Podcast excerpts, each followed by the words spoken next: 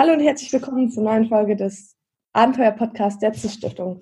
Ich bin Marie und Daniel ist heute bei mir zu Gast. Ähm, er studiert Jura im letzten Semester in Bielefeld und er ist 2014 nach Großbritannien gereist und hat sich dort die Einstellung der Briten zur Europäischen Union angeschaut. Schön, dass du da bist. Genau. Hallo, schön, dass ich da sein darf. Aber sicher doch. Ähm, warum wolltest du eigentlich eine CIS-Reise machen? Ah, ich, äh, das war so eine, ich glaube, das war, ich habe das in der Zeitung gelesen und ähm, aus, in meinem Heimatort in Remscheid gibt es halt eine Zeitung, die hat so eine Jugendseite, sag ich jetzt mal. Und da war das halt auf der Seite drauf, dass die halt noch Leute suchen oder dass sie ausschreiben oder wie auch immer. Und dann habe ich mich einfach beworben. Und dann war ich relativ zügig bei dem Mai-Treffen und dann fand ich das so gut, äh, dass ich dran geblieben bin, weil es ist ja auch schon ein bisschen Vorbereitung zu was, zumindest damals. Ja, genau. Und wie, wie bist du dann auf dein Thema gekommen? Ähm, zu der Zeit hatte ich einen Projektkurs und in der Unterstufe fing das irgendwie als so eine Art AG an, aber man konnte es später als Projektkurs wählen und das war Comenius. Comenius ist quasi wie Erasmus auf Schulebene unsere Schule hat halt daran teilgenommen und dann hatten wir halt auch mehrere Partnerschulen und dann ist mir halt aufgefallen, dass manche manche Länder, also dass generell die allgemeine Stimmung in manchen Ländern viel Europa-freundlicher und in manchen Ländern halt viel Europa-feindlicher war. Und ich hatte den Eindruck, dass Großbritannien von den meisten Ländern ähm, da am kritischsten eingestellt war. Und dann dachte ich, gehe ich der Sache einfach mal auf den Grund. Und also in, woran hast du das festgemacht, dass sie Europa feindlicher waren? Ja, weil es war einfach, es war einfach die ganze Zeit durch die Medien zu merken, dass die, dass man hat ja auch so ein bisschen die, die britische Stimmungslage auch in Deutschland mitbekommen, dass die halt immer versucht haben, äh, wieder zu ähm, neu nachzuverhandeln und äh, quasi zu reformieren und eigentlich diesen ganzen europäischen Einigungsprozess wieder zurückzukehren, um eigentlich nur zum Binnenmarkt, also nur den Binnenmarkt quasi zu haben. Und das widerspricht ja eigentlich so ein bisschen dieser europäischen Idee. Und genau, das war ein Punkt. Und vor allem UKIP war, also United Kingdom Independence Party, äh, das war, glaube ich, in Europa einer der ersten rechtspopulistischen Parteien, die so hochgekommen sind. Ähm, genau, und dann bist du einfach nach Großbritannien losgezogen und was genau hast du denn dann angeschaut oder welche Leute hast du interviewt? Ähm, ja, ich hatte, ich hatte mir so paar Pfeile oder Pflöcke quasi schon eingeschlagen. Ich wusste die erste Woche, wo ich schlafe. Ich habe quasi einfach äh, gedacht, ich hatte ja nur 600 Euro und dann hat man ja noch die Busfahrt und dann sind ja schon wieder 100 Euro oder so weg oder mehr. Es war, glaube ich, mehr. Ich hatte irgendwie noch ein bisschen mehr als 400 Euro, glaube ich. Also ich hatte direkt Hin- und Rückfahrt gezahlt. Und dann habe ich, glaube ich, in einer, genau, bei einer Kirchengemeinde habe ich einfach angefragt, ob ich nicht einfach so ein bisschen helfen kann und ob ich dann dafür nicht irgendwie im Pfarrhaus schlafen kann. Und das hat auch funktioniert. Und ich hatte mir ein paar Sachen rausgesucht. Ich wollte zum Beispiel einfach random Leute auf der Straße ansprechen was teilweise funktioniert hat. Teilweise war es auch einfach richtig frustrierend. Ähm, und ich hatte mehrere Termine. Ich habe zum Beispiel, ich war einmal beim Goethe-Institut, einfach um da mal nachzufragen, wie das quasi, wenn man so beide Seiten kennt, also eine deutsche Perspektive, weil die erste Perspektive, die ich hatte, war ja eine deutsche, und eine britische Perspektive, weil man halt in dem Land lebt, ähm, wie sich, wie man das quasi so ein bisschen von aus so einer Vogelperspektive sieht was habe ich noch? Ich habe und dann habe ich einfach ganz viel mit Leuten gesprochen, äh, mit denen ich dann irgendwie in Kontakt gekommen bin. Und was war so? Ach, was habe ich noch gemacht? Ich weiß nicht. Ich habe zum Beispiel ja, mit ja. ja, ich habe zum Beispiel mit Joe Johnson äh, gesprochen. Da bin ich einfach Joe Johnson kennt man vielleicht, der der kleine Bruder von Boris Johnson. Zu der Zeit war Boris Johnson auch noch äh, Bürgermeister von London und noch nicht Premierminister. Und Joe Johnson war einfach ganz normaler Abgeordneter für Orpington. Das ist quasi so ein, Ort im Greater London, also Regierungsbezirk London, aber ein eigener Ort, nicht direkt die Stadt. Und der war halt ganz normaler Abgeordneter für Conservative Party. Und ich bin einfach zu den, zu diesem ganz normalen Treffen, wo du als Bürger hingehen kannst und deine Sorgen äußern kannst. Und äh, das hat zweimal nicht funktioniert, weil er aus irgendwelchen Gründen nicht da war. Aber beim dritten Mal habe ich dann einfach mal angequatscht. Und das hat dann funktioniert? Ja, ich war erstmal wahnsinnig nervös und mein ganz normales, also wahrscheinlich für Schulenglisch ganz okay, aber mit meinem trotzdem noch ein bisschen, also nicht flüssigen, leicht gebrochenen Englisch und dann noch nervös. Ähm, aber er meinte, okay, ich höre mir das jetzt an. Ich gebe dir jetzt zehn Minuten und wir reden zehn Minuten darüber. Und da war eigentlich, ja, es war so ein bisschen in a nutshell. Das war alles die komplette Europa, also die komplette Position der Conservative Party zu der Zeit äh, zur Europäischen Union. Weil damals war ja noch David Cameron Premierminister. Und die Position war eigentlich immer, wir finden Europa gut, aber wir müssen es reformieren und es muss halt vor allem Binnenmarkt sein und wir wollen diese ganzen europäischen Institutionen nicht in der Form, also zumindest nicht so stark. Wir wollen äh, weniger, dass, dass wir noch mehr Länder reinholen. Genau. Und es ist eh viel zu teuer. Also wurde immer gesagt, ja, EU auf jeden Fall, ähm, aber halt nicht so, wie wir es jetzt machen. Das Problem war halt, dass man sich ja quasi rhetorisch in so eine Ecke manövriert hat, wo man gesagt hat, äh, entweder wir reformieren die EU oder raus aus der EU. Weil man nie gesagt hat, selbst unreformiert ist es wahrscheinlich besser als ein Brexit. Okay. Aber es war halt so eine Rhetorik, die sich über Jahre aufgebaut hat, aus der man dann nicht mal rausgekommen ist. Ja, du bist ja jetzt im Jahr 2014 gereist, also vor dem Referendum. Hättest du zu dem ja. Zeitpunkt gedacht, dass es letzten Endes zum Brexit kommt? Nee, habe ich nicht. Ich habe es ehrlich gesagt nicht geglaubt. Ich war mir natürlich unsicher, aber ich habe es ehrlich gesagt nicht geglaubt, weil es, weil selbst Europa immer auch in Großbritannien immer so als Argument äh, waberte, weil es war die Zeit, wo man überlegt, wo Schottland überlegt hat, ob sie sich vielleicht abspalten wollen. Da gab es ja auch ein Referendum. Und da wurde halt immer so, so Angst aufgebaut und es wurde immer gesagt, ja, Schottland, wenn ihr das macht, seid ihr halt raus aus der EU. Und da hat man ja gesehen, dass irgendwie die EU-Mitgliedschaft doch einen gewissen Wert hat. Also auch in der allgemeinen Wahrnehmung. Ja. Ich habe es nicht geglaubt, aber man hört ja vieles und ich habe noch mal mit Leuten in, ich war irgendwie im letzten Jahr oder vorletzten Jahr war ich noch mal in Wales und da habe ich mich mit Leuten unterhalten und ähm, die meinten auch so, wir haben es irgendwie nie so richtig ernst genommen. Wir sind irgendwie, viele sind einfach fischen gegangen und man konnte sich gar nicht vorstellen, dass wir austreten und dann sind viele wahrscheinlich nicht zur Wahl gegangen, die sich einfach mit dem Verbleib in der EU zu sicher waren. Okay, also hattest du quasi das Gefühl jetzt im Nachhinein durch das Gespräch mit Leuten, dass, dass die es quasi bereuen, dass es so weit gekommen ist, dass Großbritannien austritt? Hm, ja, mit den Leuten, mit denen ich gesprochen habe, hatte ich das schon. Aber das Problem ist ja generell bei Wahrnehmung, dass man dazu neigt, sich mit Leuten zu unterhalten oder einfach sich mit Leuten gut zu verstehen, die häufig nicht explizit, aber irgendwie von der Art ähnliche Ansichten hatten.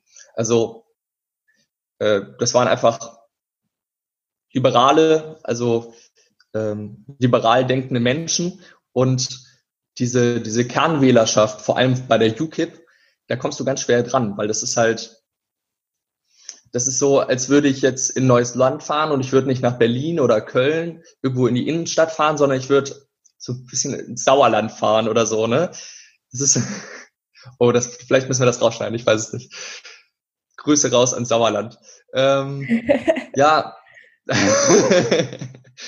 ähm, ja, ich hatte, ich hatte aber auch mit Konservativen in Großbritannien in, während meiner Reise gesprochen, weil ich war, einmal war ich bei, bei Pater Chris, äh, der war, der, es gibt eine, eine deutsche katholische Gemeinde in, ähm, in London und die ist in Whitechapel, also ähm, das ist, sind immer quasi so Wellen, die, die nach Großbritannien gekommen sind. Und die Einwanderer sind häufig dahin gekommen, wo, also die haben sich häufig an den Häfen angesiedelt, weil es da halt erstmal Arbeit gab. Und wenn die Leute eine Weile da waren, haben die sich halt integriert beziehungsweise auch assimiliert, also dass sie komplett in der britischen Gesellschaft aufgegangen sind. Und es gab halt vor hunderten von Jahren gab es auf jeden Fall eine deutsche Einwanderungswelle und von daher ist da immer noch diese Kirche. Genau. Und wo war mein Punkt? Äh, genau, ich war auf jeden Fall da und da bin ich dann halt mit vielen Leuten ins Gespräch gekommen, weil es gab irgendwie ein Fahrfest und ich konnte einfach Leute ansprechen und so. Und da hatte ich eine, ähm, eine Gesprächspartnerin, oh, ich, ich weiß den Namen gerade nicht.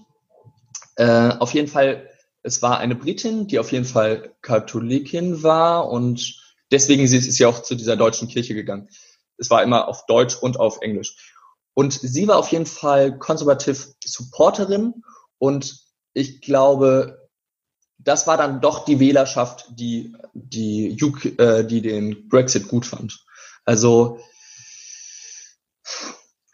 das war auch gar nicht so eine große Auseinandersetzung mit der EU und den Institutionen, sondern es war eher, wir haben, wir haben Angst, dass ganz viele Osteuropäer kommen. Das war, glaube ich, gerade die Zeit, äh, wo die Bulgaren schon beigetreten waren. Aber es gab ja für die Bulgaren, glaube ich, generell gibt's ja immer so eine, so eine Frist, wo man in der EU ist und dann kommen erst die kompletten Freiheiten. Ne? Also, dass du zum Beispiel komplette, komplette Freizügigkeit hattest.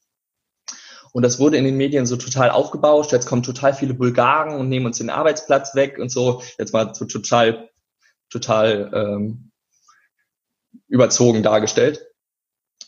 Und an dem, an dem Stichtag kamen irgendwie, ich glaube, 20 Bulgaren. Also es war, es war, es wurde so aufgebauscht und dann, äh, dann war es gar nicht so, wie man sich das vorgestellt hatte. Also quasi, glaubst du, dass die Medien schon eine ziemlich große Rolle dabei gespielt haben bei der Meinungsbildung der Bevölkerung? Ja, tun sie ja immer, aber ich hatte den Eindruck, die Qualitätsmedien haben das eigentlich relativ gut dargestellt. Also zum Beispiel Guardian und äh, die Times haben das gut dargestellt. Aber ich glaube, Daily Mail war es. Die haben, die haben quasi immer die haben immer richtig, richtig Parolen rausgehauen. Und es war auch nicht so mal in die Richtung, mal in die Richtung, sondern immer knallhart gegen die EU. Okay. Aber man konnte auch wahnsinnig gut mit Angst spielen. Ne? Also ich glaube, ähm, in weiten Teilen der britischen Bevölkerung ist auch so eine gewisse, gewisse Angst da gewesen. Eher vor Überfremdung als vor den Institutionen der EU, aber es war eine ja, Überfremdungsangst da. Mhm. Und das hast du quasi auch ein Stück weit rausgefunden, dadurch, dass du viel mit Menschen einfach geredet hast, oder? Ja, genau, halt auch vor allem mit unterschiedlichen. Mhm.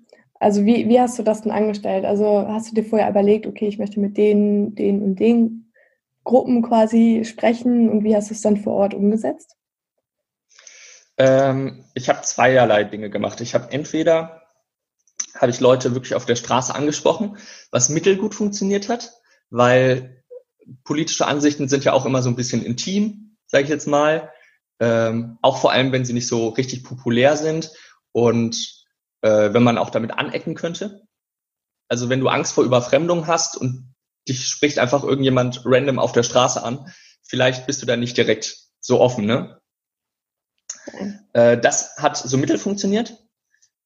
Und das habe ich wirklich über Tage hinweg gemacht. Also da kann man wirklich richtig gut äh, an seiner Frustrationstoleranz arbeiten.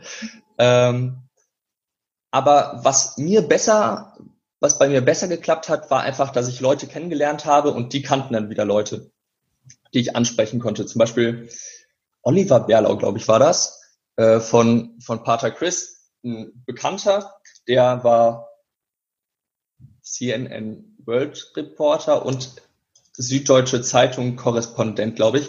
Den konnte ich dann einfach an, dann konnte ich mich einfach mit dem verabreden und konnte mit dem mal sprechen. Und das war halt ganz cool. Ja, also haben dir die Kontakte vor Ort schon, schon ziemlich weitergeholfen. Ja, genau. Und das, ich glaube, wenn man eine Reise macht, dann sollte man auch gucken, dass man, dass man da immer wieder Anknüpfungspunkte findet. Weil am Anfang bist du erstmal aufgeschmissen. Ich glaube, das, das geht vielen so. Ich war ich weiß, ich bin angekommen und boah, da war ich echt kurz vorm Heulen. Das, ähm, mein Handy war ausgefallen und ich war irgendwie in der, weiß ich nicht, Station Road oder so, ne? Und dann ist mir aufgefallen, mein Handy war ausgefallen, ich hatte keinen Kontakt, hatte, ähm, ich wusste, dass ich zu einer Station Road musste, aber dann ist mir auf, erst aufgefallen, so naiv war ich, dass es, weiß ich nicht, irgendwie äh, zehn unterschiedliche Station Roads in London gibt und mein Handy war aus. Und was hast du dann gemacht? Ich habe, glaube, dann ist mir aufgefallen, dass ich noch einen Ersatzakku da hatte oder so. Aber es war erstmal, es war richtig furchtbar. Ich war, ich bin ja, ist ja eine relativ lange Fahrt und ich war irgendwie durchgeschwitzt und es war, es war nicht schön. Und ich habe auf jeden Fall, dann habe ich versucht, so eine Oyster-Card zu bekommen. Ich weiß gar nicht, ob das System immer noch da ist. Hm, ich glaube schon. Und ja, äh, ich habe, glaube ich, bei einer, einer, bei einer Frau habe ich so Mitleid erregt, dass sie mir eine Oyster-Card geschenkt hat. ja, vielleicht ist das so ein bisschen dieses Cis-Glück auch, was man in manchen Situationen ja, vielleicht hat. Generell. Aber wir reden ja nicht nur über mein Thema, sondern einfach mal über die Reise, ganz locker ähm, ich glaube, man kommt immer wieder so an so Stellen, wo man denkt, jetzt geht's nicht weiter. Es ist einfach richtig, richtig ätzend. Hattest du davon noch mehr? Aber man, man überwindet. Wie bitte? Äh, hattest du davon noch mehr Momente außer dieser Oystercard-Moment?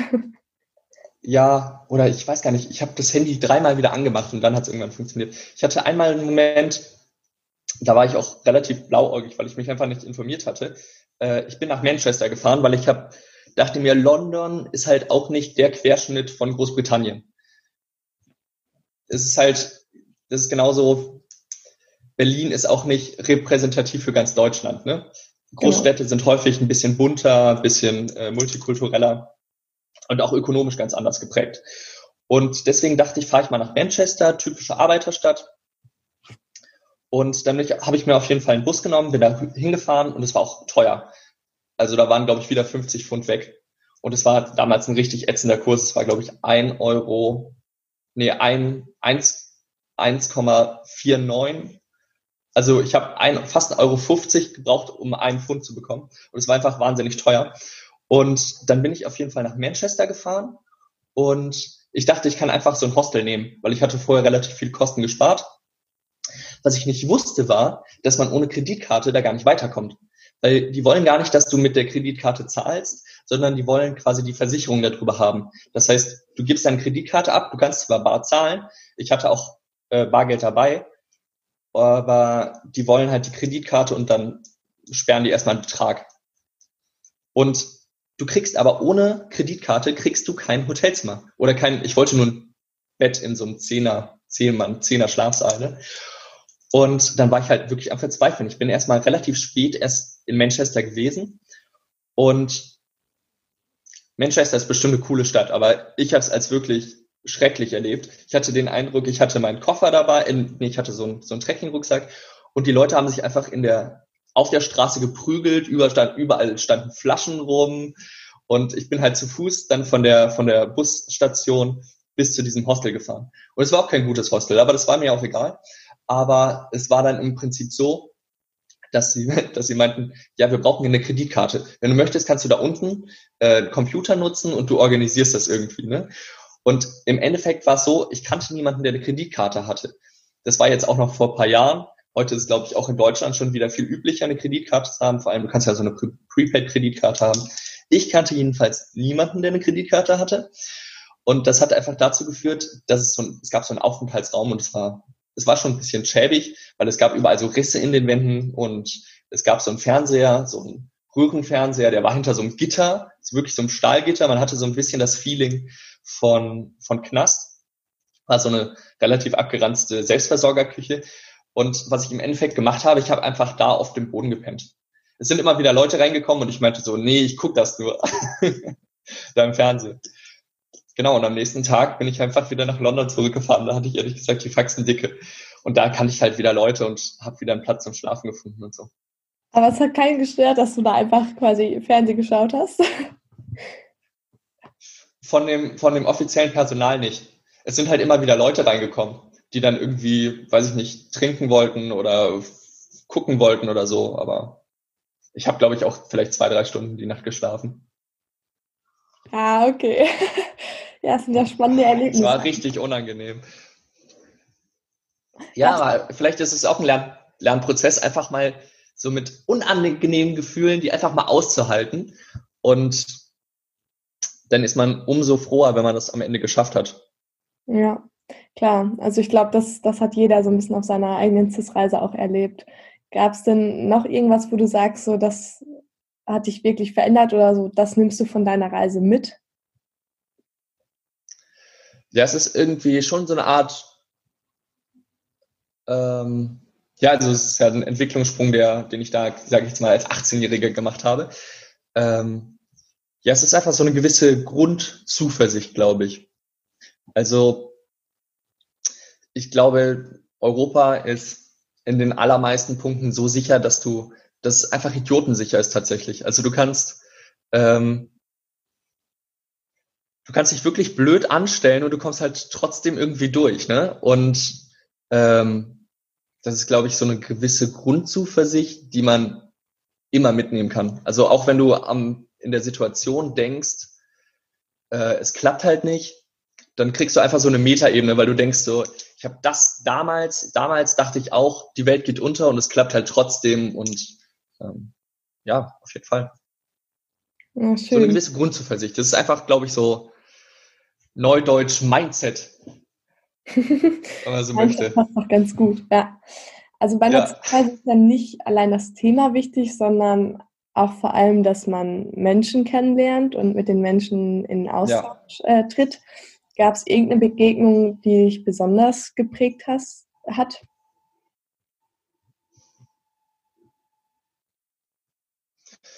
Boah. Ich weiß es, boah, schwierig zu sagen. Bei mir war das halt bei mir war es halt immer so eine Facette, weil ich habe quasi immer wieder unterschiedliche Leute getroffen. Ähm, wie ich das mitbekommen hatte, gab es ja auch immer wieder Leute, die dann quasi so einen gewissen Pool hatten von Leuten, die sie dann halt kannten.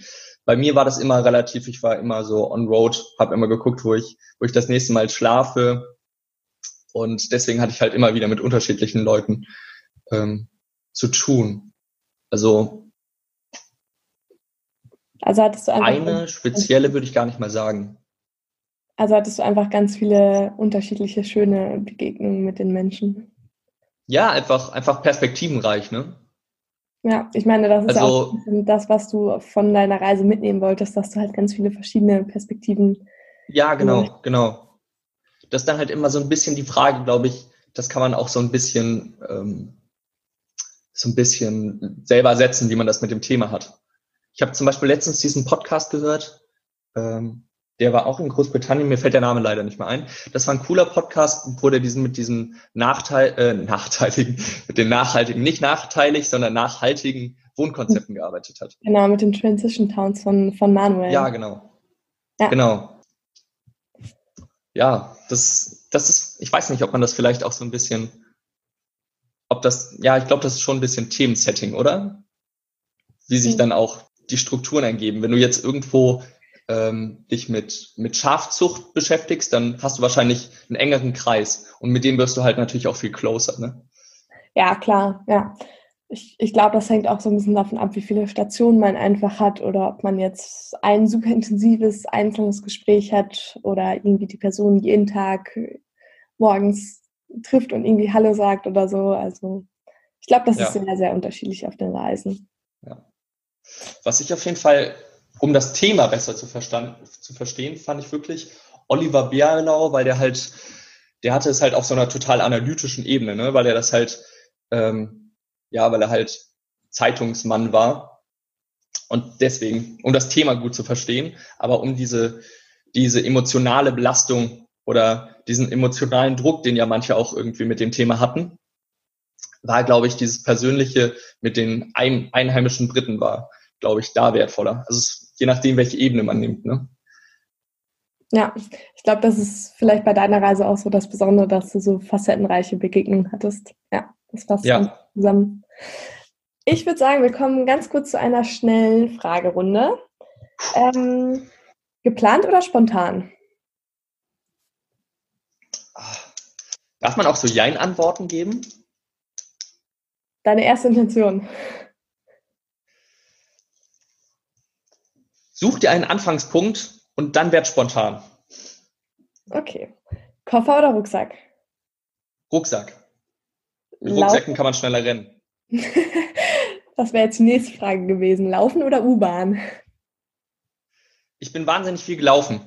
Ähm, ich bin wahnsinnig viel gelaufen. Ich hatte so eine App, die war ziemlich cool. City Mapper, ich weiß nicht.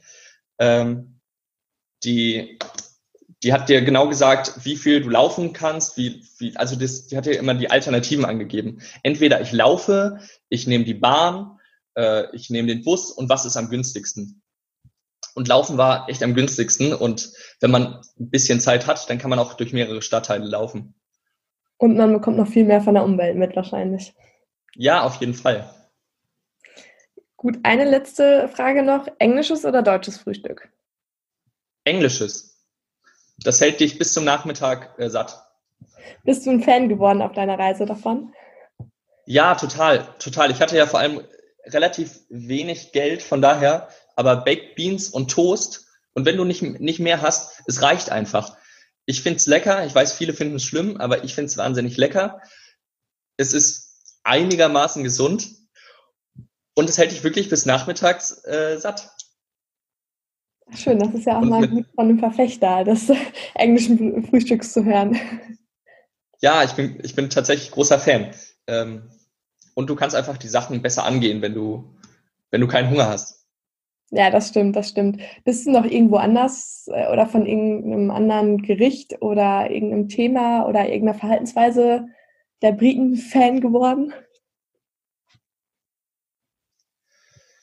Ähm, ja, ich hatte den Eindruck, ich hatte zumindest mit den Leuten, mit denen ich gesprochen habe,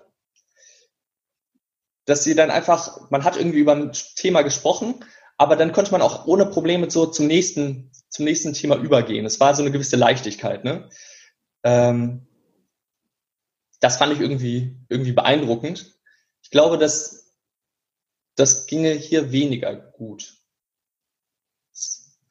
also ich kenne das selber. Ich, ich neige auch mich dann so da drin, mich in Themen so zu verbeißen. Und ich könnte dann nicht zum nächsten Tagesordnungspunkt weitergehen. Okay, glaubst du einfach, dass es einfacher ist, so von einem abgeschlossenen Thema so zum nächsten zu springen? Ja, die Deutschen so anyway, und wir machen jetzt einfach mal weiter. okay, dann äh, ist das auch unser Motto hier. Gibt es noch irgendeine skurrile Geschichte, die du mit uns teilen möchtest? Skurril, skurril. Irgendwas Außergewöhnliches.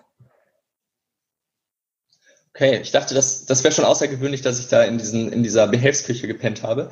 Ähm, Stimmt. Nee, vielleicht, vielleicht, vielleicht keine skurrile Geschichte, aber ich glaube, ähm, ein Appell. Also ich glaube, man sollte sich schon die, die Leichtigkeit nehmen, man sollte natürlich planen, es ist immer ganz gut, so eine Art Startblock am Tag zu haben, aber sich auch, auch einfach mal so ein bisschen Leichtigkeit gönnen. Ich habe mich zum Beispiel äh, angefreundet, ist jetzt vielleicht übertrieben, aber ich habe mich mehrfach mit so einer Gruppe äh, Franzosen getroffen.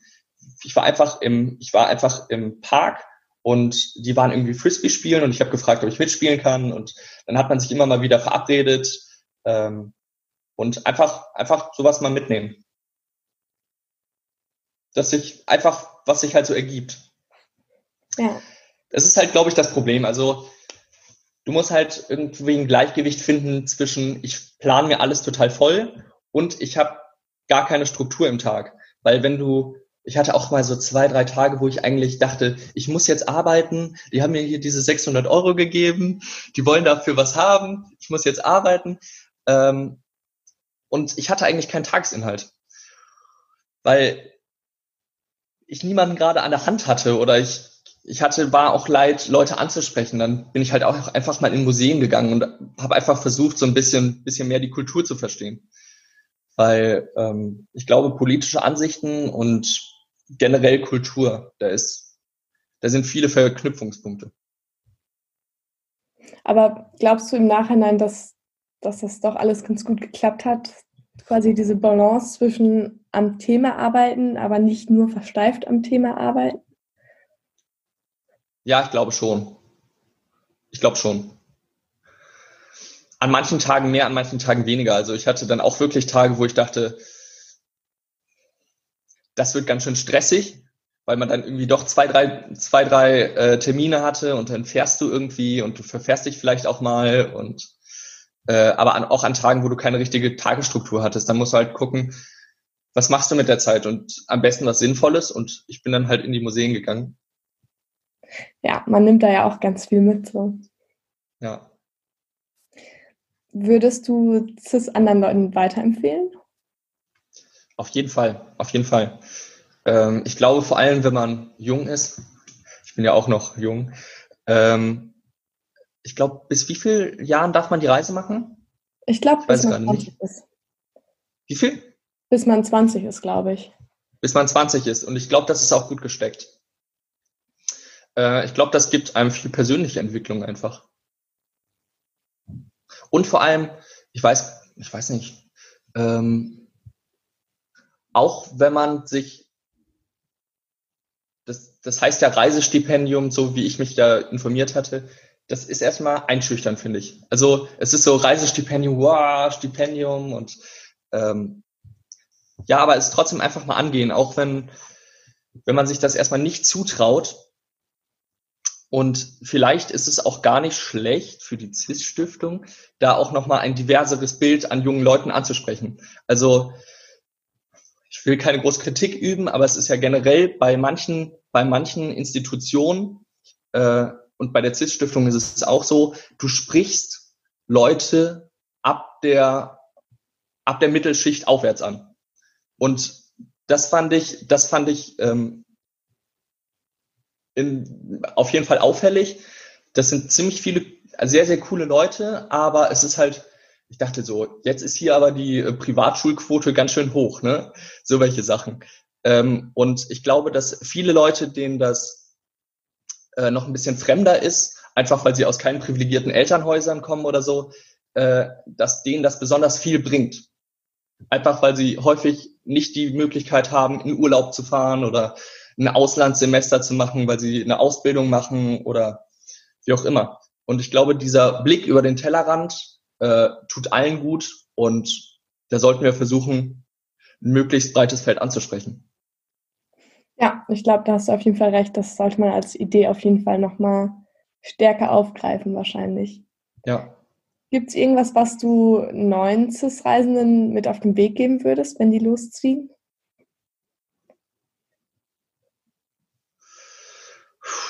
Das ist eine gute Frage. Finden momentan überhaupt CIS-Reisen statt wegen Corona? Äh, Im Jahr 2020 haben jetzt leider keine CIS-Reisen stattgefunden, aber hoffentlich klappt das nächstes Jahr wieder. Ja, äh, ich würde sagen, nehmt euch ein Thema, was euch trägt. Ne? Also auch wenn es mal schwierig wird, weil ich fand dieses Thema einfach wahnsinnig interessant. Und ähm, finde ich noch nach wie vor wahnsinnig interessant. Und für mich war es halt irgendwie cool, weil das ist ja im Nachhinein so, so viral geworden. Ähm, ich glaube, zu der Zeit war, war für niemanden vorstellbar, dass der, dass der Bürgermeister von London, der quasi immer irgendwelche albernen Aktionen gemacht hat, ähm, muss man dann selber nachschlagen, was er alles so gemacht hat, ähm, dann quasi Premierminister wird und Staatsoberhaupt. Das, ist, äh, das hat eine gewisse, gewisse Komik vielleicht Tragik, vielleicht nur Komik, ich weiß es nicht. Und es ist vielleicht ein Thema, vielleicht ein Thema, was einem generell interessiert und dass man die Reise nach dem Thema aussucht und nicht das Thema nach der Reise. Also nicht, dass man sagt, ich würde voll gerne mal nach Ibiza und jetzt suche ich mir ein Thema danach, sondern dass ich mir ein Thema suche und dann die Reise danach plane. Das ist doch mal ein handfester Ratschlag. Möchtest du sonst auch irgendwas loswerden? ja, äh, die Welt ist da draußen, holt sie euch. Fertig. ah, schön. Das ist doch ein guter Schlusspunkt. Dann äh, bedanke ich mich ganz herzlich, dass du dir die Zeit genommen hast, mit mir ich bedanke mich. machen. Und ich hoffe, dass du damit auch ganz viele andere Menschen da draußen inspirierst. Wir werden sehen. Vielen Dank. Das war's schon wieder mit dem Abenteuer-Podcast der CIS-Stiftung. Schön, dass ihr dabei wart und wenn ihr Lust habt, hört gerne mal in die anderen Folgen auch rein. Und ansonsten schaut unter www.cis-reisen.de vorbei. Vielen Dank, bis bald.